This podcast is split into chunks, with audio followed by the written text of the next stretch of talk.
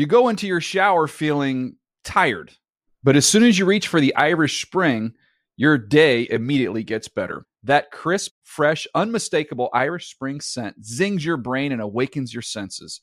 So when you finally emerge from the shower, 37 minutes later, because you pay the water bill so you can stay in there as long as you want, you're ready to take on the day and smell great doing it. Irish Spring Body Wash and Bar Soap. Fresh, green, Irish. Shop now at a store near you. When you buy Kroger brand products, you feel like you're winning.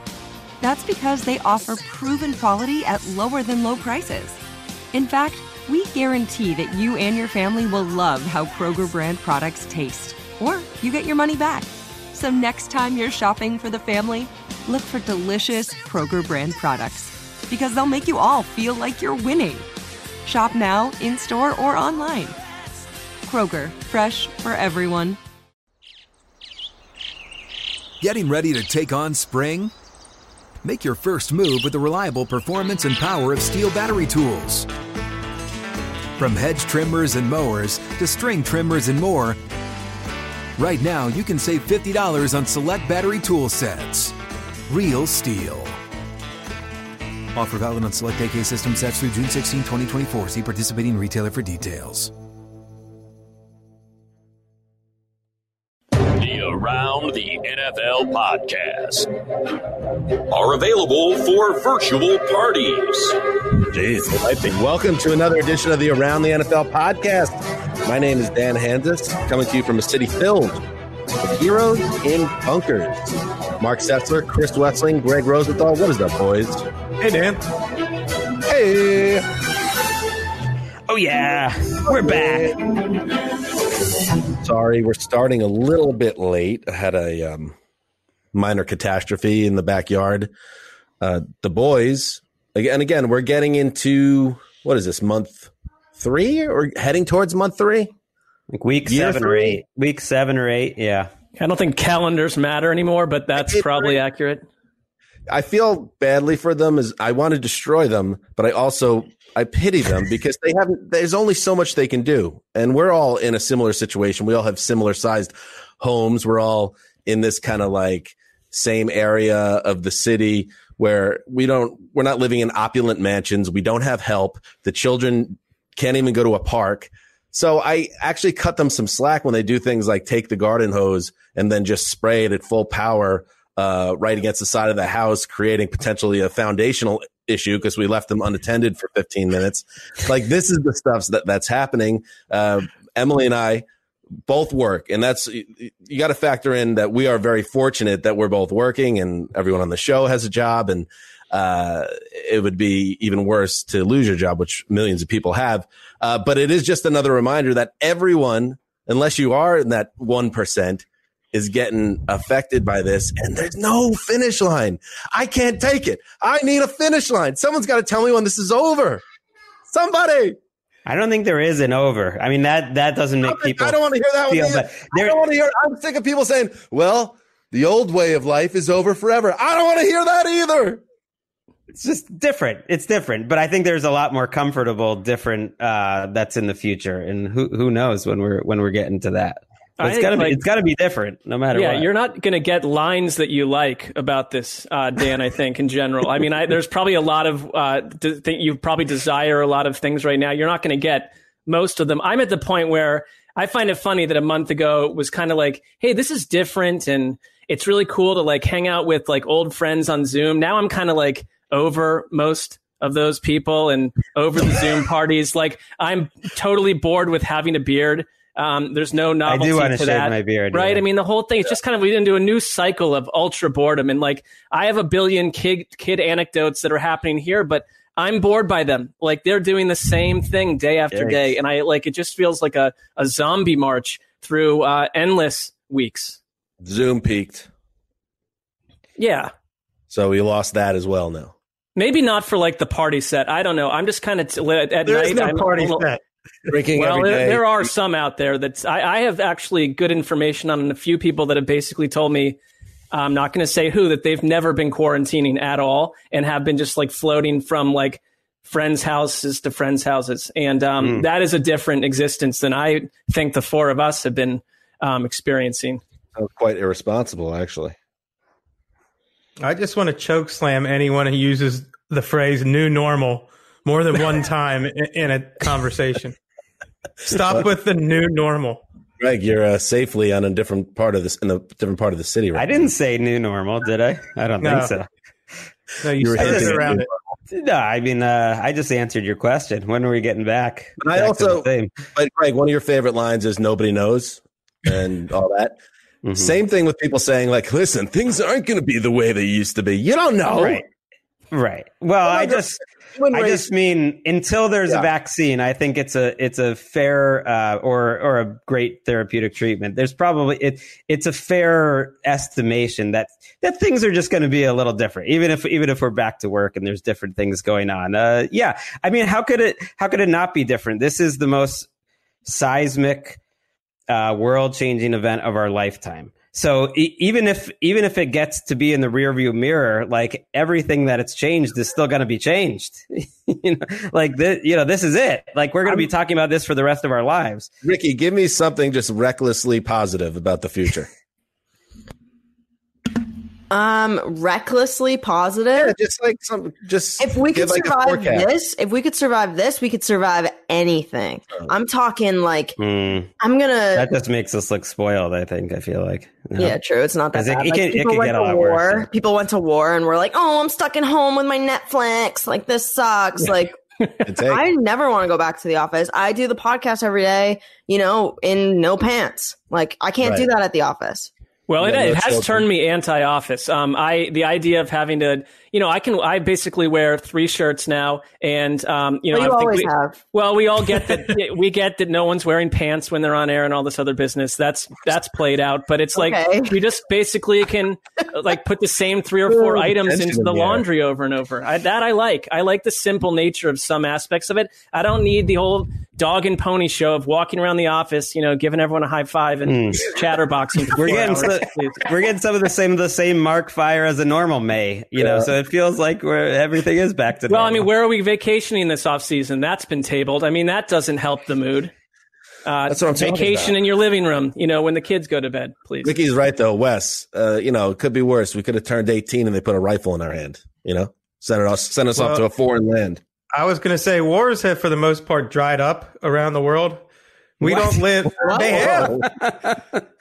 Absolutely, wars have. I mean. Africa and the Middle East would like to say hello. You know, this I is the it's- least bellicose time in history. The last 20, 30 years. I mean, wars are not nearly the man killers that they were throughout history, but now we have pandemics and what I believe is the biggest problem, worldwide anxiety. Genocide.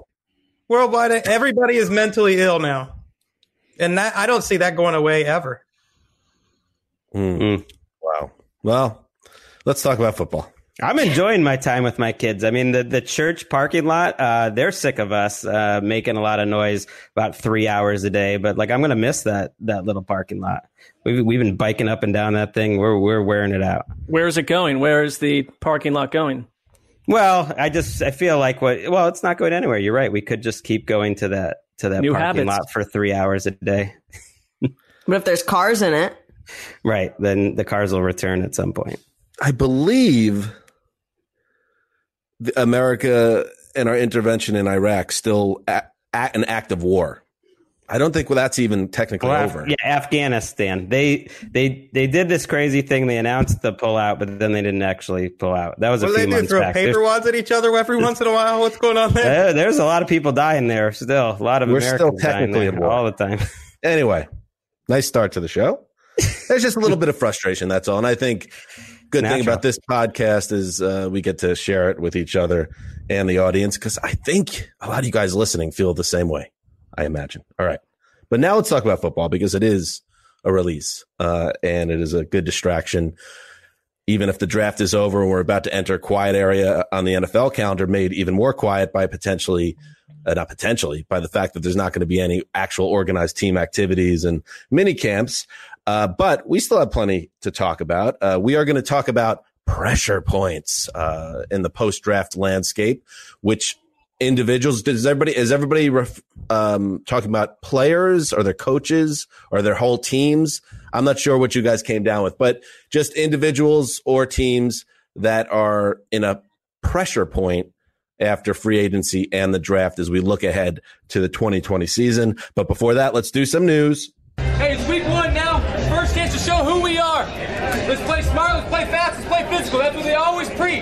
Let's go do this together.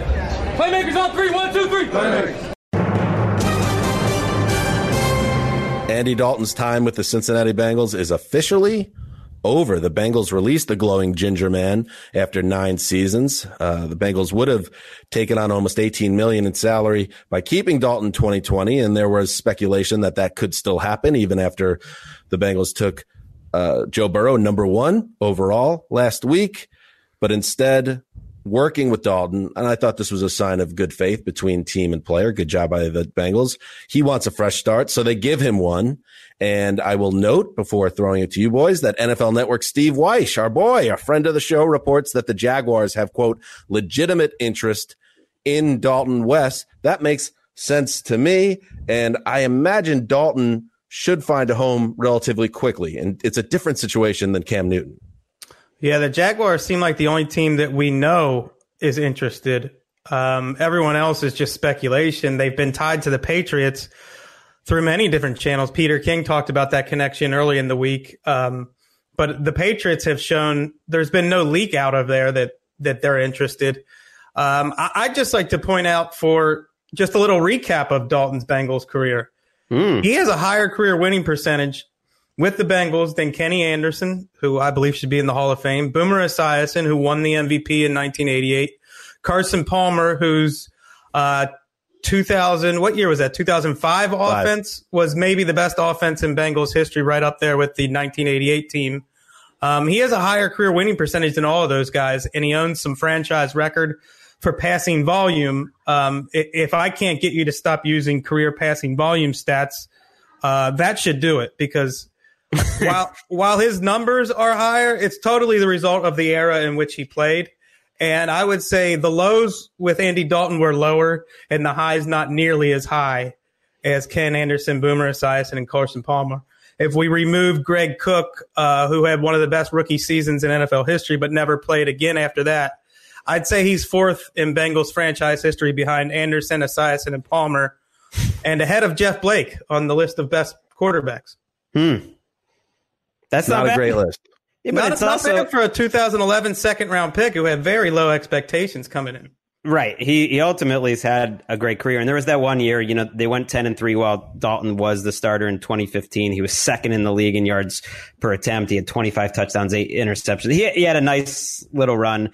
And um, I, I think he'll have another and He broke six, his thumb one right. of those uh, pressure points or turning points in Bengals history, just like Carson Palmer getting his knee blown out in the playoffs against the Steelers. I think he'll have a nice, you know, next five to six, seven years as as a borderline starter and backup, and it wouldn't surprise me to see him starting games with the Jaguars. At this point, hearing that they're interested, I'd be surprised if he's anywhere else because I think they'll they'll give him a fair backup contract, whatever it needs to be, four, five, six, seven. I don't think they're going to give him a starter type contract, but I just don't see the another team out there that's going to just outbid him. Why would he not want to play with Jay Gruden? He played great under Jay Gruden. Right. I mean, I, and there's no indication that their relationship is anything but, um, you know, cordial. And, and if you're Andy Dalton, you want to go somewhere where you have a chance to start if things, if the wheels fall off. And, and to me, I think he fits the Jaguars um, because we don't quite know that Gardner Minshew is a plug and play starter. I mean, if I were to make a sandwich prop, I would say Andy Dalton starts six games in Jacksonville if he goes there. No problem at all. I mean, I just think that's probably how a,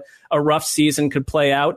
And exactly six games? Because I'll take six or more. I mean, oh, okay. six or more. But I mean, six it's I, there are other teams though. Now that he's out there, um, that you know, I look at and I, I guess the Falcons have just are on a it's year eight of totally punking oh, us. No, no Matt but, Schaub about to keep, get some it is, heat again. Matt Schaub, it's like you want a safe guy who won't cause waves. Like Andy Dalton is your next version of that. Like put him in there. He's much better than Matt Schaub. Well, you could. And why would Andy Dalton want to go to Atlanta? I'm not saying he'd want to go. He'd want to go where he has a chance to start, and and, and that does for me feel like it's Jacksonville and little else. The, the Seahawks don't even have a backup quarterback right now. Um, right. You know, he's not a Russell Wilson another place he wouldn't clone. Don't you Why want to he go not somewhere wanna where go you to could Seattle? start? I mean, If we're I- talking about backups, I mean, there's a lot of teams that need back. The Jets have no backup whatsoever. I can't imagine. I can't imagine that they would go into Broncos. the season the way they are. They are. Broncos. Broncos say Driskel's their guy, but you mentioned Seahawks.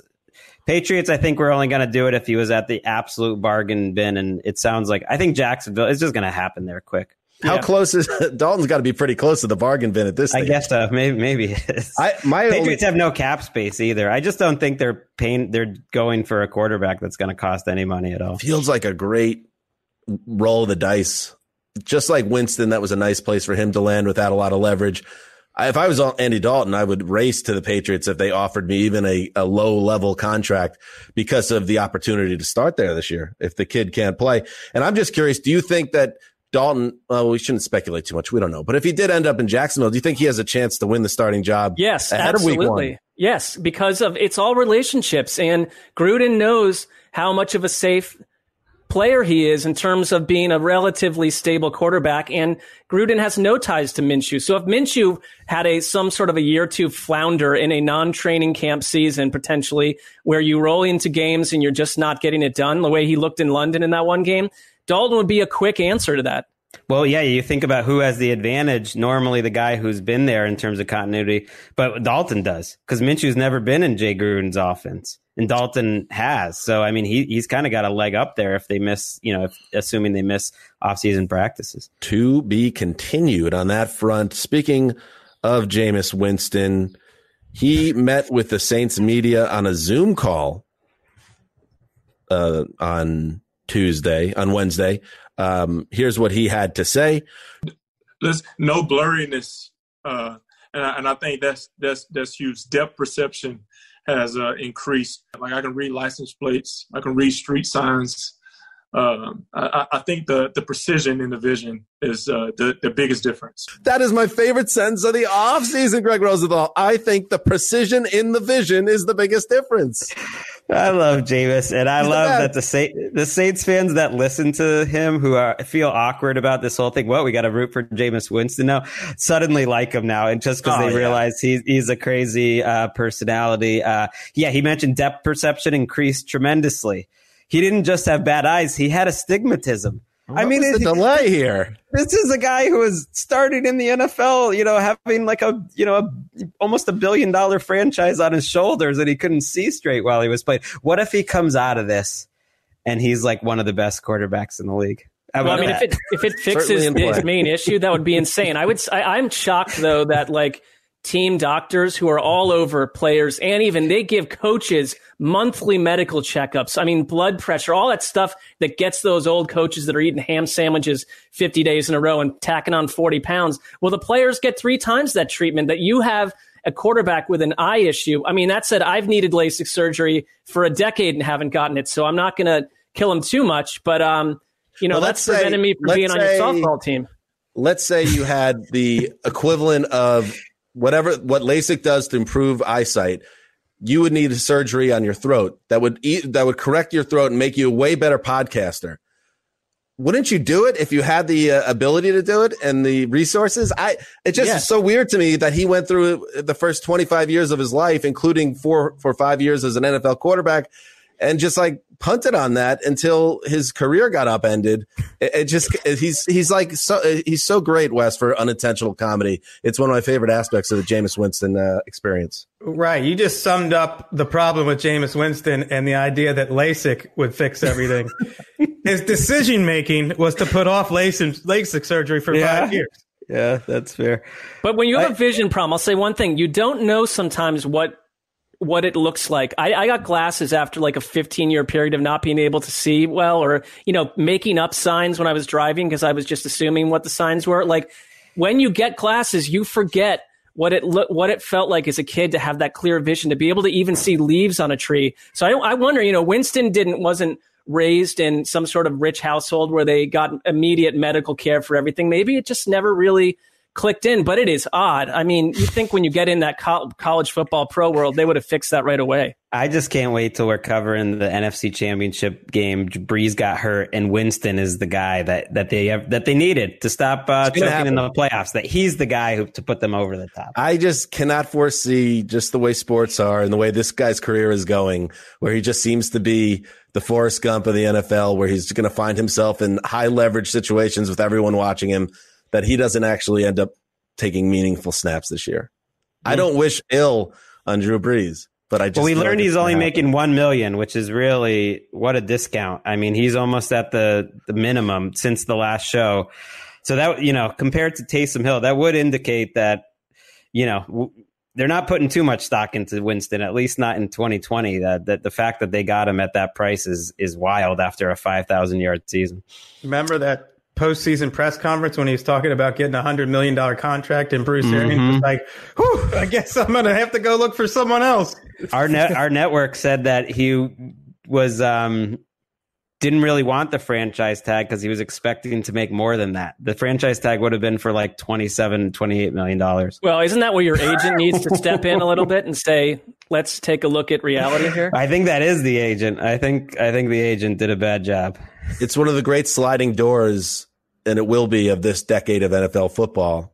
If Winston doesn't flame out in those last two weeks and throw six or seven picks, including a season-ending pick six, uh, do the Bucks proceed with him uh, going forward? Do they give him the fat contract? Does Tom Brady end up somewhere else? Does he stay in New England? It's Hmm. uh, we'll never ever know. All right, finally, one last bit of quarterback sizzle. Uh, someone got in touch with Brett Favre, and you knew they were going to get in touch with Brett Favre about this Aaron Rodgers, Jordan Love business, uh, because famously, when Aaron Rodgers was drafted in 2005, Brett Favre gave him the cold shoulder and thought the Packers were doing him dirty, and it led to you know a lot of histrionics around that organization for a few years. Well, now they want to see what Favre thinks about Rodgers, who apparently is his buddy now. Here's what he told Rich Eisen on the Rich Eisen show on the NBC Sports Network. even said I think yourself. he'll play somewhere else. You do. You cut me off. You, Yeah. thi- you think he will not end his career as a Green Bay Packer just like you? Um, my gut tells me no, and I, I don't know this for certain, but I guarantee you, it's got the wheels turning in Aaron's mind. Which, which, if if that's the case, then that means that there's a chip on his shoulder towards the organization that otherwise was not there, and so he all he needs is a reason other than this reason uh, to expedite that. Rodgers is 36 years old. He has four years and 134 million left on the extension he signed a couple of years back. And when you dig into that contract, you almost cannot trade him without completely sinking your organization financially with the cap until after next season. Uh, so if Rodgers does move, it would be very difficult uh, pill for the Packers to swallow uh, before the 2022 season. Favre's comments remind me so much of Tom Brady's dad about five years ago when he said it ends. It doesn't end well. It never does. It's a business. Feelings get hurt, and it doesn't end well. And who knows if that for Rodgers is one year or three years? I, I think that he's the one who determines that. Yeah, Jordan Love might determine it too, though. If Jordan Love's a bust, it's just going to change. It's just going to change the equation. Um, I, the, the most interesting thing about that interview to me with between Favre and Eisen was that you know Favre and Rodgers talked. That that that Aaron Rodgers gave Brett Favre a call after this and wanted to talk about it. So Well, they've been working on a documentary together for a couple of years. I mean, not Okay. day after day, but there have been there has been contact in They're process of this. Yeah, so they, they really are tight and and while Favre started the interview by saying he's not going to pass along, you know what Rodgers said because he didn't want to betray that confidence. I mean, he basically did in the end. I mean, he basically in the clip, the clip that you just, you know, the the quote that we that we heard, you know, he basically Yeah, is you can saying connect that, it out there. that the wheels are are grinding and that he's going to have something against the team and that that basically he wasn't too fired up. Yeah, all he needed was a reason to expedite the process, essentially, and play elsewhere. Brett Favre said, and then you're you're right about the Tom Brady's father comments. I mean, that is Brady and the Patriots. Not not not ugly to the degree of Rodgers and Favre and all that business, but you know Peyton Manning, Joe Montana, when he left to go to the Chiefs, that was a little messy itself. I mean, you're being Very. someone is replacing you. But my one thing is, I don't know how we know that Jordan Love is a bust until he gets a long a long leash to play, and and that would itself cause major issues with Aaron Rodgers. So. Ricky, you have a take on this whole Rodgers saga? Yeah. Um, lately on the Bachelor spinoff, Listen to Your Heart, it's where they couple up based on music as well, and there are music Oh, performances. they're running out of ideas on that. it's, uh, it's so cringy bad, but Jordan Rodgers was a guest judge this week.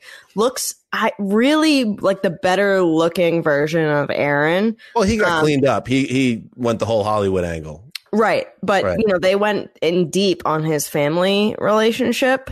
Um and that's that's all I have to say. That I saw him this week. All right. So, So- there. So just to put a button on that, Erica saw Jordan Rodgers on a reality television show this week, yes. this week. Carry Thank on. Ricky. feel like you have information you're holding back from us, but um, we will get to that another time. You're keeping us in touch with the young kids. I didn't even know about this show that it existed. So, I don't think The you know. Bachelor is for young kids. I think it's for like Well, this people in their spinoff is this and spinoff is younger with than me. people with a lot of free time are are watching. What is this called? It's called The Bachelor Presents Listen to Your Heart. I mean, yeah, that's it's like It's yeah, it's so bad. You But got to be gotta- running out of personal ideas It's- and projects. It's the your- again the cousin Oliver Brady Bunch thing here. The Yeah. Bachelor's like, what are we gonna do here? But, like, let's, let's Jordan- put this hook in. Jordan Rodgers was, you know, dancing during one of their performances and he's like, I can feel your chemistry on stage. Oh boy. And Read then, a book. like, and then he was like, I hate Aaron Rodgers. See, you should have led with that. no, he didn't say that. Should have cut Wes it. is and on the comment. Read a book. Crack a book open once in a while. Put the reality shows away. That's all I'm going to me? say for everyone watching these shows. To the Yes, point where, okay, you. you watched The Bachelor, but that wasn't enough. Now you need The Bachelor cast off with cousin Oliver. Wes, get off your high horse.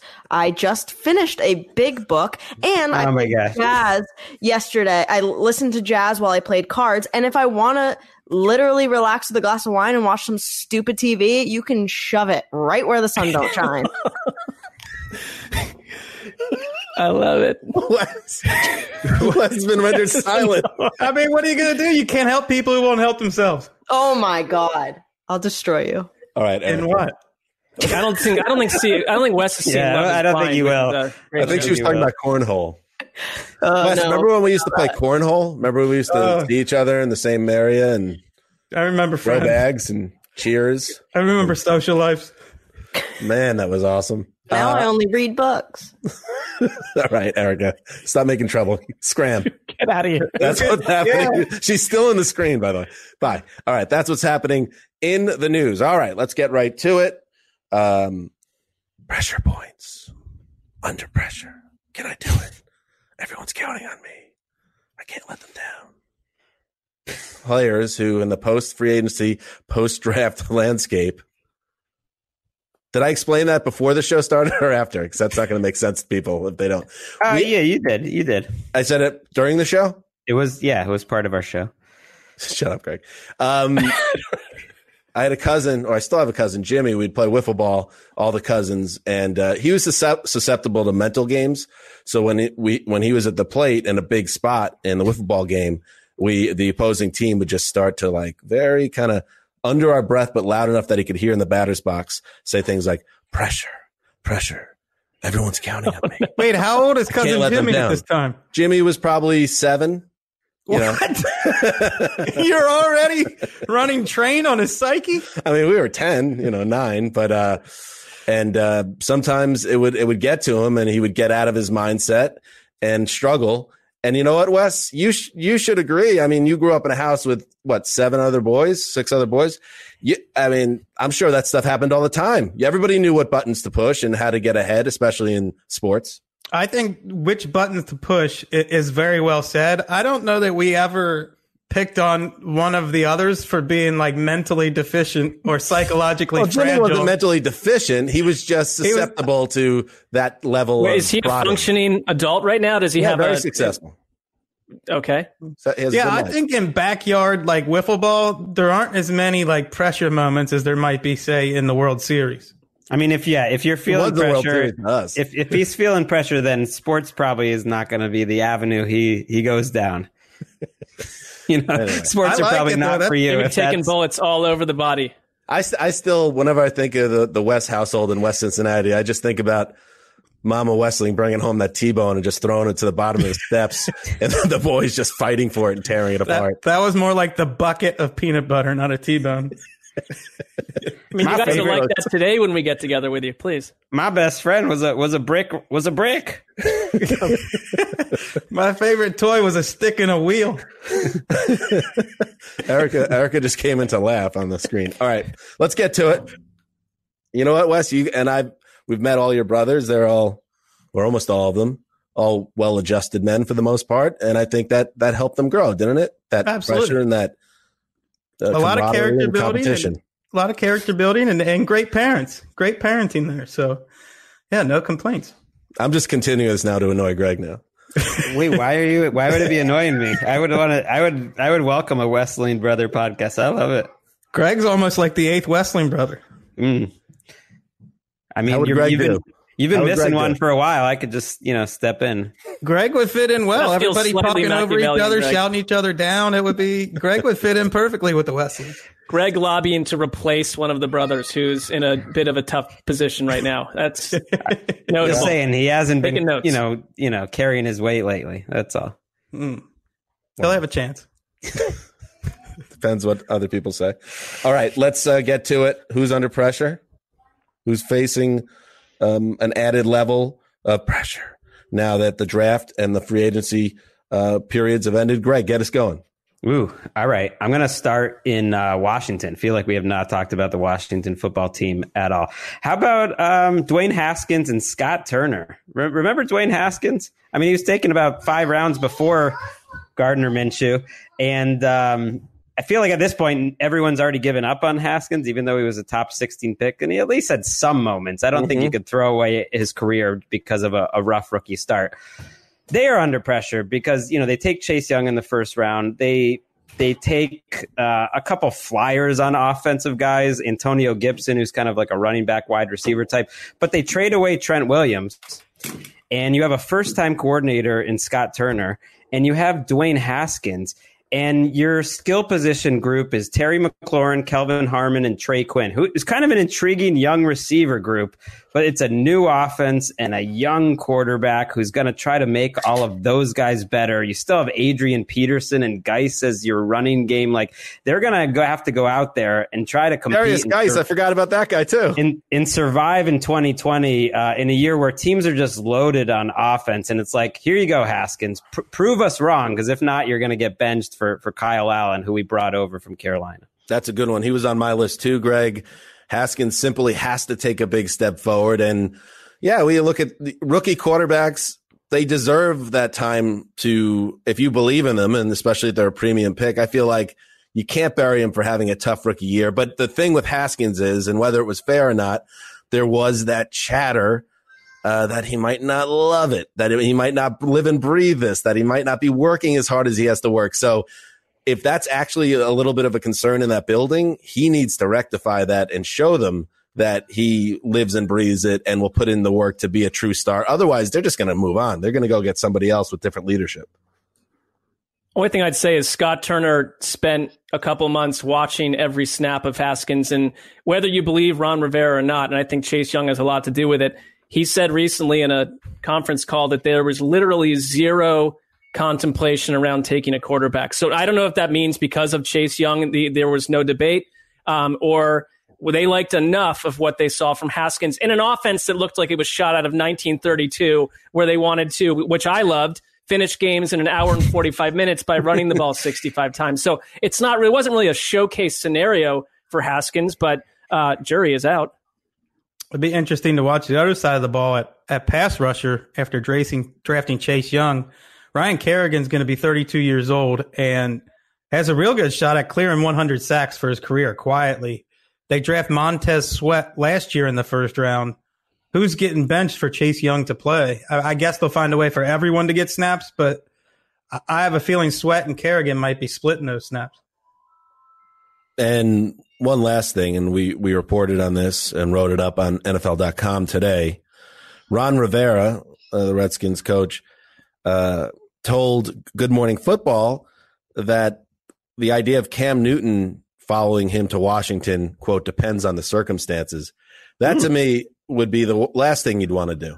I, you might as well you might as well punt on Haskins now if you bring Newton in that building.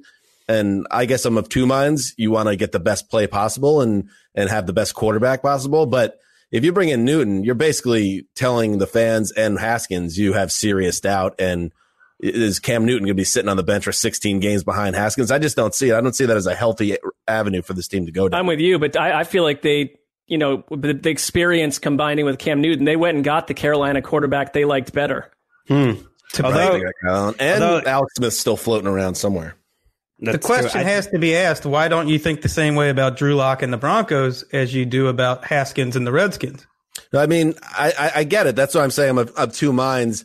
If, but also I guess the investment too. I'm, I'm factoring in that uh, the first round pick. uh, What was that? A top ten pick, a top fifteen pick, Six, I believe, or something, or I could be wrong. that I don't know. You kind of undercut any belief in him. And Drew Lock was a second rounder, I believe. But I, I see your point there, Wes. Fair enough. All right, uh, Wes, you go. Uh, I'm looking at Baker Mayfield. Um, with the offseason the Browns have had, there were a lot of years. We had high expectations last year, but there were a lot of reasons, specifically the offensive line, that it it didn't work out. But then to add Austin Hooper, to add um, who is it, Harrison Bryant, who they got, they had Jedrick Wills at right tackle. Jack Conklin. Jack Conklin. Uh, they they've got a whole new offense. They're loaded, and, and I think the excuses are just out the window. They've even got a good backup. Who I, I'm not saying Baker Mayfield can't survive a slump at this point, but you know, first round picks have been benched for extended slumps, so there is pressure there. I think the expectations this year they're not going to be as high nationwide, but they should be in Cleveland. This this offense is more loaded than they were a year ago. I'd ask, I'd add also that they added someone in Case Keenum who Kevin Stefanski knows very well and trusts. So I'm not saying Case Keenum is a preferable quarterback to Baker Mayfield, but it's not like you go from Baker Mayfield into an untested abyss. There is someone in a slump you could lean on. I mean, it feels to me a little bit like the Browns, and I, I mentally am doing this too. Um, are not really being talked about as a playoff ready team. When you see these like teams that kind of killed the offseason, they're kind of being left off some of those lists just because I think we're human and we were totally exhausted with that storyline that turned into um, total midnight last season. And I, I couldn't agree with you more that Baker Mayfield and there, you know, Stefanski noted that he, unlike what happened with Mayfield a year ago, has given him a laundry list of things he needs to work on and accountably uh, show that he's made progress on, which is not the case last year in a totally disastrous um, run team. I just think it was run so poorly, and he was a victim of that. Um, but I would I would agree that I would say more if you come out of this season and Baker Mayfield was the problem and not the solution to a st- like a star-studded offense, then anything could happen. Anything. You, you hit on it there, Marc. I think the biggest thing they did it might turn out being sweeping out a woefully unprepared and unable to function coaching staff on top of it because the roster even going into free agency this year was pretty good. The line needed to be improved and they certainly did that. But when you factor in the player, the roster improvements, the new coaching staff with Stefanski, we'll see what he can do in the big chair, but he's a guy that can work with quarterbacks. There is pressure on Mayfield, but also if you're a Browns fan, Marc, I imagine you're thrilled that they basically, instead of, um, you know, going in a different direction or questioning the quarterback coming off a bad year, they said, no, we're going to build up all around him and give him another shot, essentially a mulligan on 2019. They had a much more organized and, and I thought effective offseason this year than last year. It's just that I, I get the exhaustion around that. I mean, they're loaded. They're absolutely loaded. And, and if they didn't make the playoffs, it's like Stefanski has done just as bad a job as Freddie Kitchens, or something crazy happens, injuries, what you know, things things can happen. But they are loaded. I mean, we don't even mention Hunt and Chubb. I mean, the fact that Njoku's like their second or third tight end. I mean, they, they're and unless unless the, the rookie or Conklin doesn't work out, it, you know, if Will's moving to the left side, you know, you you don't know he's a rookie. That that could be an issue. But if those tackles are good, I mean, they are loaded and they should be in the mix of that second tier right behind the Chiefs uh, and the Ravens. Outside of Patrick Mahomes, is is there a quarterback with more to work with? Right. Than surrounding talent. And to that point, if Mayfield got off to a slow start, how long is his leash with Keenum ready to cook and having a coach that he's worked with and has succeeded? Uh, so there is pressure on the kid. But you know what, Marc? You get the feeling that he's built to handle that as long as he doesn't, you know, talk too much to the media. I think there's a little bit of like more heat I, on him. I wouldn't ask anyone to go do this because it would be a painful exercise. But if you go watch some of the better Baker Mayfield halves and moments, like he was doing some of the stuff he was doing in 2018, but you mix in a lot of stuff he wasn't doing in 2018, which was concerning. All right. Uh, go ahead, Marc. You know, I look at Tampa Bay where I really feel like the last um, kind of question mark in another very loaded offense beyond some offensive line issues is the Planet running back, where they were, I thought Bruce Arians openly telecast that they're going to go find a pass catching back, um, which makes all the sense in the world for anyone that's watched Tom Brady over the last five, six years. And they addressed it in the draft. Now, they didn't address it like in round one or two, um, but they went and got Ke'Shawn Vaughn. Um, who Arians called a three down back. And they also got Raymond Calais, who uh, Arians referred to as a kind of much smaller David Johnson, but with some David Johnson type skill set. So neither one of them were like premier pass catchers in college. Vaughn certainly grew towards the end um, in that in that area, and someone that Arian sees could play three downs. I, the pressure point for me is Ronald Jones, who I know Wes really liked um, moments from Ronald Jones. I thought they had a really good running back there, and I just don't see um, how he fits in, and other than uh, anything but a really reduced um, stable um, unless these rookies don't work out. But I mean, the pass catching side of this, if they want to give Tom Brady the kind of offense that he would desire, I think matters a lot because you look at James White and he wasn't just prolific. He caught nearly 200 passes in the regular season over the last two years and another 25 in the playoffs. So if this is a big part of their offense, you're looking at some developing question marks on how it all plays out. Hmm. Yeah, I see Ronald Jones as sort of the Sony Michel there he, he's going to play on running downs. It wasn't just that I was happy with the way he ran. The coaching staff was happy with the way he ran and said as much. But he, they don't trust him in the passing game. They just don't trust him to keep Tom Brady um, clean back there. So I, it wouldn't surprise me to see those rookies play ahead of him on passing downs. Right. I mean, Tom Brady coaches up the running backs and the receivers. I think that, you know, and, and if he doesn't trust you, then he disposes of you quickly. But he has had one of those guys next to him his entire career. Whether it was Kevin Faulk. I mean, whether it's BenJarvus, Green Ellis for a little bit, they all they all weren't stars, but then it's Danny Woodhead and James White, like the the guys that he ends up choosing. And usually there's like a couple in the mix, and then like it's it's the one who can pass protect and is the one who can think the same way Brady has. And I'm sure he's going to be anxious to get on the field with these guys like Ke- Ke'Shawn Vaughn. Cause like if, if you only have three or four weeks, that that's something that that's going to hurt the young skill position players really at every position. Uh, let me close it with the entire team, the Buffalo Bills. Uh, I'll I'll narrow it down a little bit in a bit, but think about where they're at right now and think about their roster in comparison to the other rosters in the AFC East. And a draft that was successful before it even began because you filled a huge need uh, in a number one ish wide receiver with Stefon Diggs uh, that cost you your first round pick. And then they add a second round pick that everybody seems to love, AJ Epenesa, Epenesa, Epenza, Epenesa uh, that could mitigate some of the concerns people had about the defensive line being weakened with the loss of Shaq Lawson and others. I, I, I think that this team is going to be dealing with something that this organization hasn't really had to deal with in multiple decades, which is expectations. You're expected, you're going to be expected to dethrone the New England Patriots. And it's not going to be like, can they do it? People are going to expect them to do it. And teams have wilted under less uh, pressure in the past. And this idea that you need to be better than they went 10 and 6 last year. They need to be better than that to, for the season to be successful, I think. And I'll narrow it down to the quarterback and Josh Allen, who we've talked about a lot. Some people believe in him more than others. The Bills fans certainly do. I think we were all a little spooked by his performance in the second half of that playoff loss. To the Texans.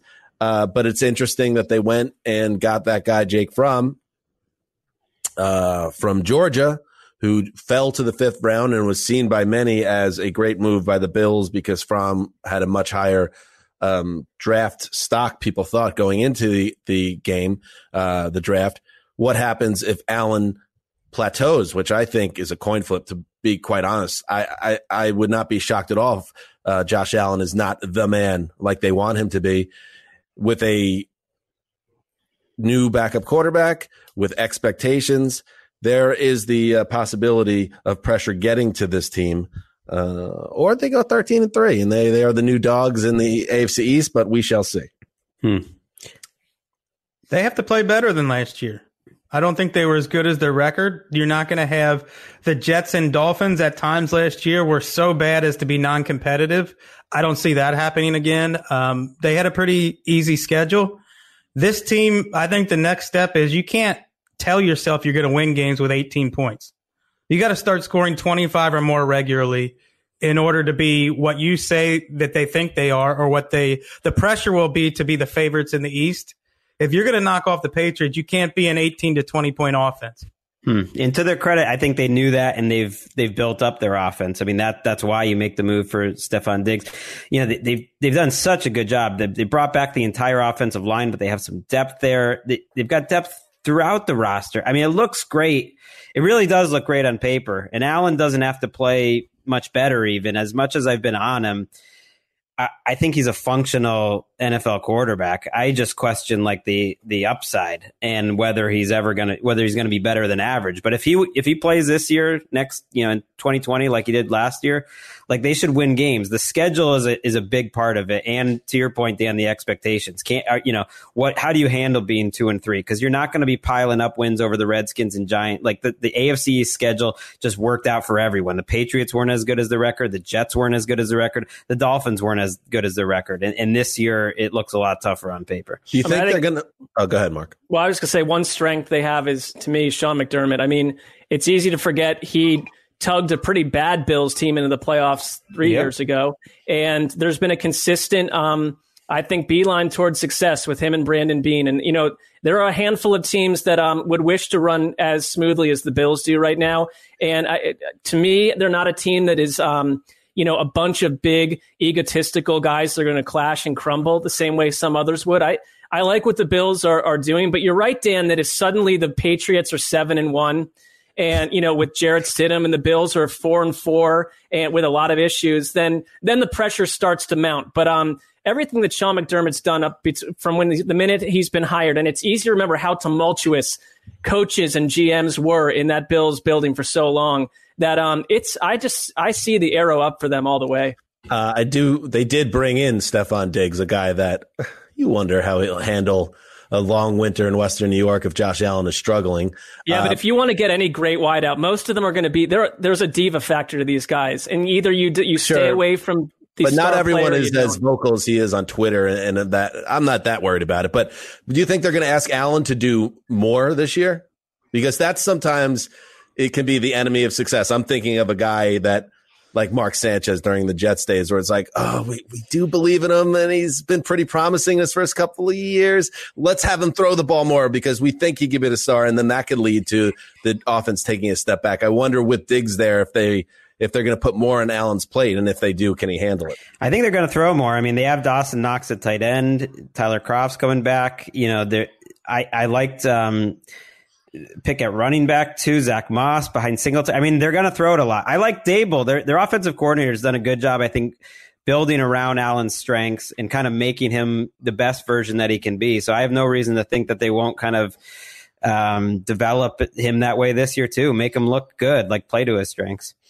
Over under. Start with you, Wes. Wins for the Buffalo Bills, nine and a half. I'll take the over.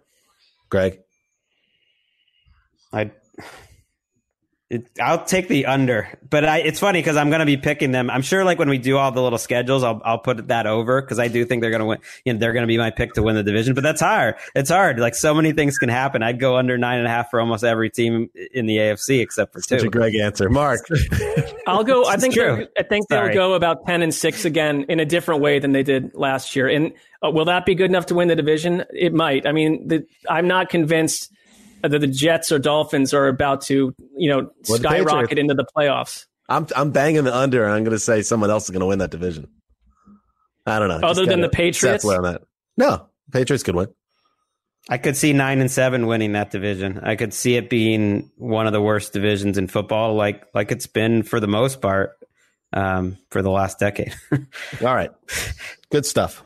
Good stuff. We will be uh, back on Monday. How about that? Our regularly scheduled off-season schedule. So we'll be Monday, Wednesday, Friday. When is the schedule released? When is that happening? They May announced that yet? 9th, I believe. by by May 9th, By May they keep and one of our reporters said that keep an eye on the seventh as the date. So Wes, that's- it's your favorite time of the year. Schedule release time. I mean, every year it's bad enough that they tell you, "Hey, can't wait for these games that are going to happen in seven months." Now it's like, "Can't wait for these games that are going to happen in an un- indeterminate future." Well, Wes, you're going to have to company man this one. I'm sorry. You got to. You're going to have to toe Wait, that line. Wes, I want time. you to write. I want you to lead y- your article about the schedule release with that and see. Yeah. happens. Here, analyze these games. What?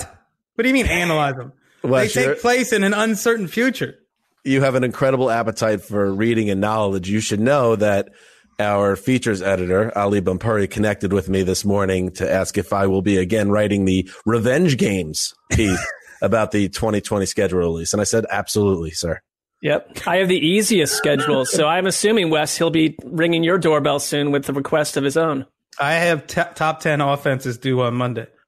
That's I- not that part of is his not assignment. connected. we all have other count. assignments That too. This is yeah, a auxiliary. I've got yeah, I've got toughest Right. schedules. I got toughest I'm schedules. happy to write the schedule article as long as they print what I write. As long as they pay you. How about that? As long as they print it how I write it. You know, Well, that is I- how gonna about the, go you know, I do like finding out like the Thanksgiving games. We'll see at least what they're scheduling. You're not going to convince for, them, Gregg. for uh, the London games. Yeah, I mean, I- one I thing, was. Yeah. The Well, what- Amazon A game. Hey, there's going to be are an ready to be Amazon. played. I'll clue in. Like There's What an about like Prime game, Twelve-year-old West fan? Like I loved when the schedule would come out, and I'd find it in like USA Today and pour over it for hours. Like you, that also did nothing for you. Isn't that boy in in there innocence? somewhere, Wes? No, like you? at no point in my life was a May schedule release. That's baseball season. Like that.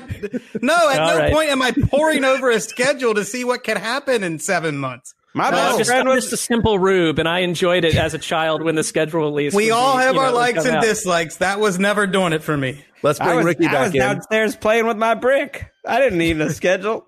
Ricky, Wes says we all have our likes and dislikes. I'm sure you have a take there after what he said to you about yeah, your that television that habits. felt personal. That felt, uh, yeah, that felt. Per- Wes just shook his head. Yeah, it was. Wes, are we okay? Yeah. Hey, watch The Bachelor. I'm just not sure you need to watch The Bachelor Junior and The Bachelor like part seven and The Bachelor, like the whole Bachelor family to keep all these people lining their coffers with money. The Bachelor's as you watch dog. some reduced version of your show. Bachelor Hey. in Space. You guys should go back and watch this week's episode just to see uh, Aaron Rodgers' brother because it will give you a lot of insight for your job. So you should do that. All right, good idea. All right. Speaking of books, Wes, I just got delivered in the mail today the definitive Michael Jordan um, biography. By Roland Lazenby? Who who wrote that one? No, what's the title? What's like the the the def, the definitive Jordan book? Playing for keeps. Playing for Keeps by Halberstam. Yes, Yeah. that that's the best one, I think. That's been overdue. I've been meaning to read that one for a long time, and obviously the uh, ESPN series finally uh, led to the purchase. So I'm looking forward to that. It's it's a great book. It's in the I think I would put that right behind Breaks of the Game, also by Halberstam, as the two best NBA books. Marc, when are you going to break down Too Hot to Handle on Netflix? Well, as I mentioned to you, that that's that took off for like me that right private. away. Loved that show, and then I got to episode two or three, and everyone on the show was. You got to have a likable person. You got to see kind of yourself in someone, even if they're a mess. And there was just Explain no the one. premise to Wes real quick before we get off. The premise of Too Hot to Handle, which is trying to spread out the Tell. West anger. well, it's like here. He top wants- ten on the on Netflix right now, and you basically it, it is like twelve to fourteen like insanely hot, young, in shape um, men and women put together on some trop- tropical locale, very original, and uh, you know they are not allowed to do anything physical with each other, but they found they they they seem to have found like super um, amped up high libido people where that is like um, you know i'm not going to meditate for a month they simply cannot handle that challenge and they're all starting to like fall for each other and then they, they'll dump a few people and bring in like new But if blood. you kiss, it's like three grand. There's a hundred thousand dollar prize, and kitty. Yep. you know, depending on the act, it's like twenty thousand dollars could be deducted, depending on if they break the rules. And what happens if you're intimate?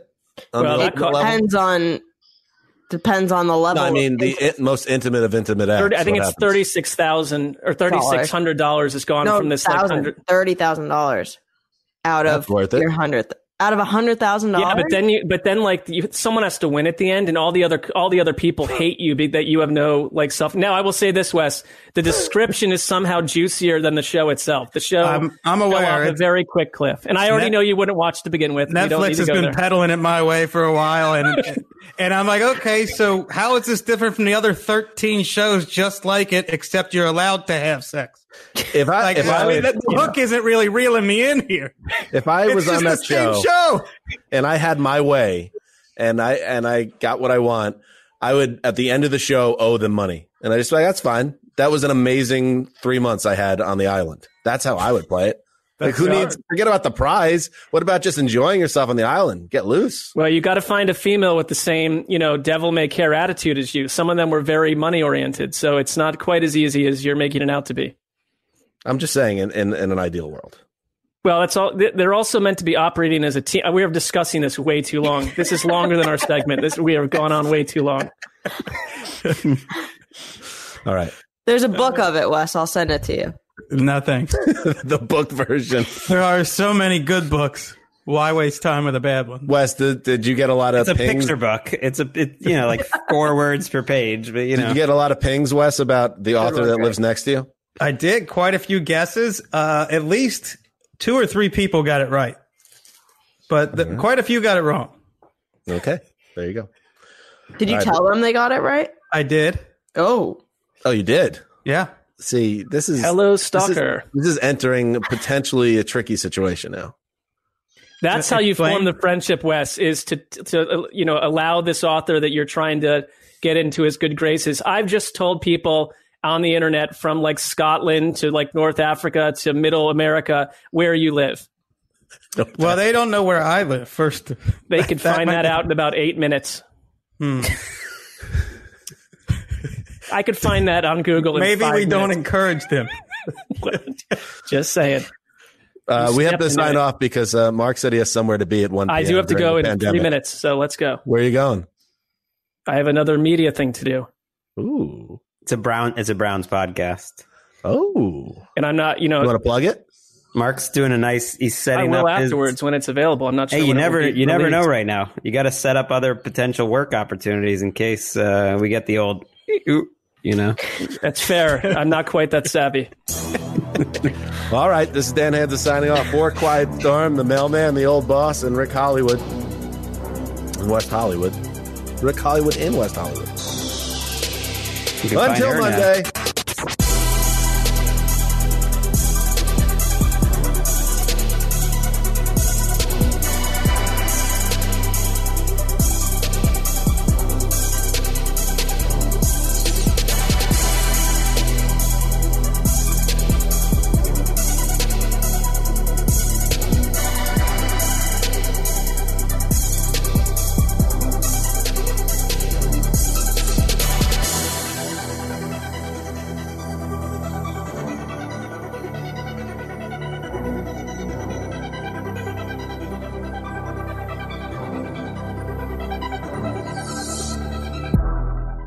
You go into your shower feeling tired, but as soon as you reach for the Irish Spring, your day immediately gets better. That crisp, fresh, unmistakable Irish Spring scent zings your brain and awakens your senses.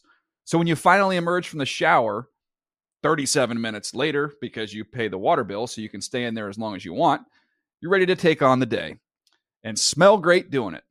Irish Spring Body Wash and Bar Soap. Fresh, green, Irish. Shop now at a store near you. If a new house is on your wish list in the next five years, grow your savings faster and experience your dreams with an Ohio Homebuyer Plus account from Kemba Financial Credit Union. A savings account specifically designed to save for a new home where you can earn 7% APY, a $500 matching bonus, and a $1,500 mortgage closing cost credit. Learn more at Kemba.org. Offer expires March 31st, 2025. APY equals annual percentage yield. Restrictions apply. NMLS 292230. Equal housing lender. Federally insured by NCUA.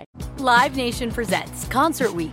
Now through May 14th, get $25 tickets to over 5,000 shows. That's up to 75% off a summer full of your favorite artists like 21 Savage, Alanis Morissette, Cage the Elephant, Celeste Barber, Dierks Bentley, Feid, Hootie and the Blowfish, Janet Jackson, Kidz Bop Kids, Meghan Trainor, Peso Pluma, Sarah McLachlan. Get tickets to more than 5,000 summer shows for just $25. Until now through May 14th. Visit LiveNation.com slash Concert to learn more and plan your summer with Sean Paul, Sum 41, 30 Seconds to Mars, oh, and Two Door Cinema Club.